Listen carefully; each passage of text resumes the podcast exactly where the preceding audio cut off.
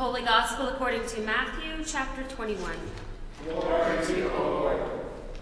When they had come near Jerusalem and had reached Bethphage at the Mount of Olives, Jesus sent two disciples, saying to them, Go into the village ahead of you, and immediately you will find a donkey tied and a colt with her. Untie them and bring them to me. If anyone says anything to you, just say this The Lord needs them, and he will send them immediately. This took place to fulfill what had been spoken through the prophet, saying, Tell the daughter of Zion, Look, your king is coming to you, humble and mounted on a donkey and on a colt, the foal of a donkey. The disciples went and did as Jesus had directed them. They brought the donkey and the colt and put their cloaks on them, and he sat on them.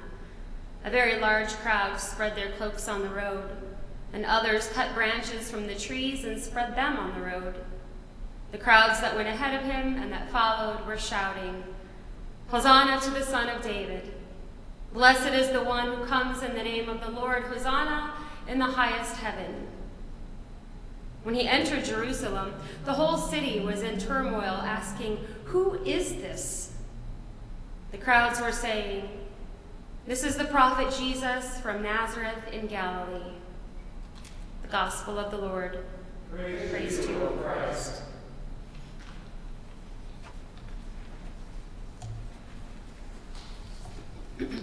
For this past month, my family has thought my dad had blood cancer. Due to some abnormal kidney function tests this past winter, his doctor ordered an extensive series of screens and biopsies. This past Wednesday, I went with him to the clinic to meet with the doctor in order to receive his diagnosis. Although the doctor had braced us for the diagnosis of multiple myeloma, we instead received the shocking good news that it was, in fact, a very slow moving precancer that requires no treatment, only monitoring. Instead of starting chemotherapy and radiation right when COVID 19 is expected to peak in Iowa, my dad received instructions to stay home, rest, and come back every three months for a checkup. I was sharing before worship that that doctor let us stay in the room as long as we wanted to process this good news, um, but asked forgiveness for him to leave, as he said that the rooms in the clinic were filled with other families that were not receiving such good news. And I thought of the extremity of that day for him and for us, that he was the bearer of good news for some, news of life, and bad news for others, news of death. At a time when news seems most dismal, it was shocking how unprepared I was for the relief and joy that good news brings.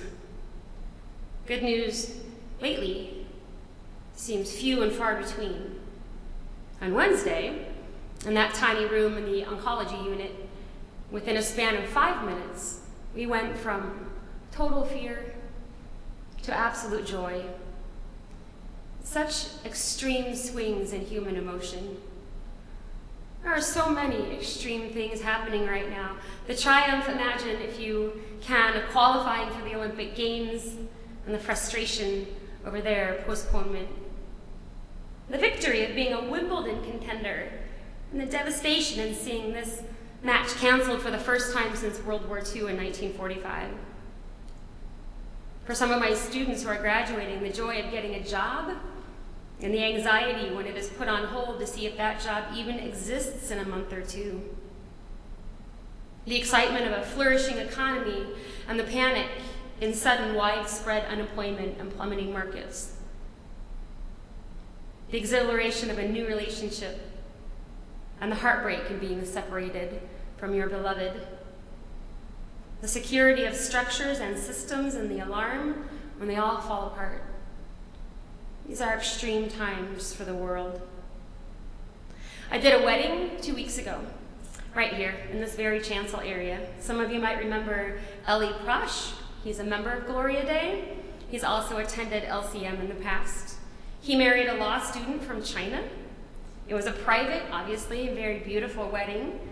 Because Ellie's mother is Jewish, at the end of the ceremony, he broke the glass with his foot, an ancient Jewish custom to remember that even in the midst of joy, there is tragedy.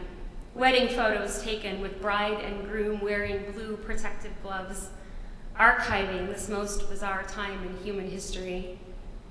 The ceremony called to mind extreme times that also arise in human relationships tragedy and joy, sickness and health, life and death.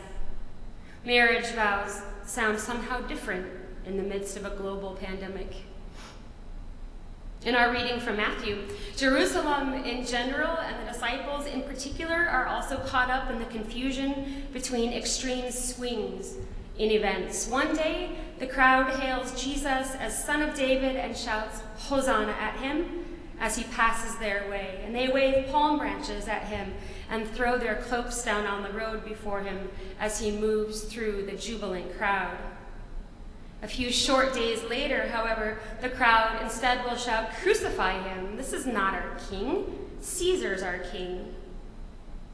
One day, the disciples promise to be with Jesus till the bitter end, pledging their loyalty and their love.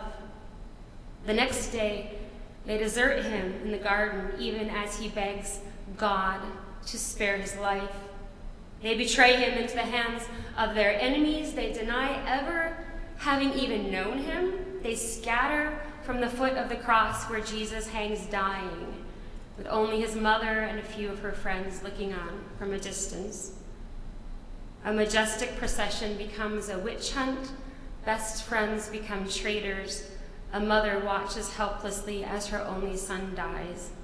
Such extreme swings in this passion story. This is the most extreme week in the church year. We swing from Jesus' triumphant entry into Jerusalem to his execution we swing from a sacred last meal with friends to betrayal of the worst sort. We swing from a Savior surrounded by crowds and disciples to a man dying alone, crying for his Father to save him. In some strange way, with our most bizarre world right now, we might be more prepared for Holy Week than ever before. Perhaps we will resonate even more strongly with the journey this week, which begins with palms and goes to nails and ends with an empty tomb. Humanity has always existed in the extreme swings of life life and death, love and heartbreak, war and peace, victory and defeat, construction and destruction. A baby is born on the floor above, a grandfather dies. We live in a time where hope and hopelessness fluctuate, not daily, but by the minute. We live in a time where our choices to go to the grocery store or to the pharmacy are heavily laden with moral gravitas. Daily decisions are weighted with life and death consequences. As a planet, we've never before had to consider whether this decision to go to the store will bring illness or possibly death to another person, myself or my family. Anxiety and isolation run rampant, and we are restricted from human hugs and affection that usually comfort and console. This will one day end. For now, these are days of extreme confusion and fear. The normalcy of daily life juxtaposed with the altogether abnormal life that we all now live and yet, strangely and beautifully, these things have their place in the Easter story. A week from now, Mary will come looking for the body of Jesus and will instead find an empty tomb. She will stand weeping outside the tomb, afraid and confused, and seconds later, she will turn to see the resurrected Jesus and she will fall at his feet and cry out, My Lord and my God.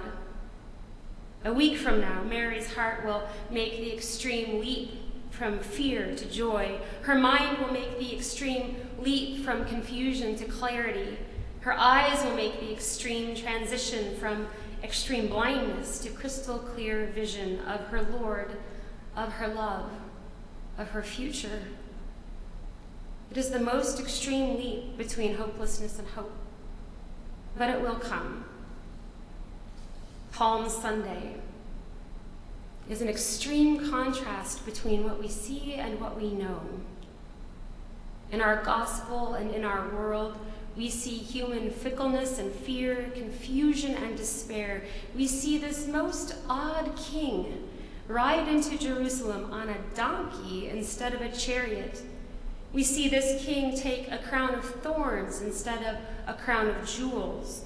And yet we know that he is, in fact, king of all kings. This unexpected king does not cause the disease and pain that we see all around, but holds us as these things take place and offers hope and life and healing. This King is Lamb of God who is beginning and end. Right now, in the church and in the world, we stand in the scary precipice between hopelessness and hope. Hope will come, and with it, healing and life. Today, hope comes riding into Jerusalem and into the world on a donkey.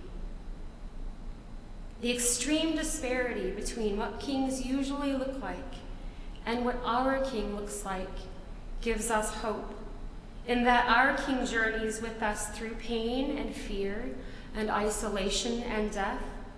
Our King cries and leads with us. Our King bears eternal scars as reminders of his human existence.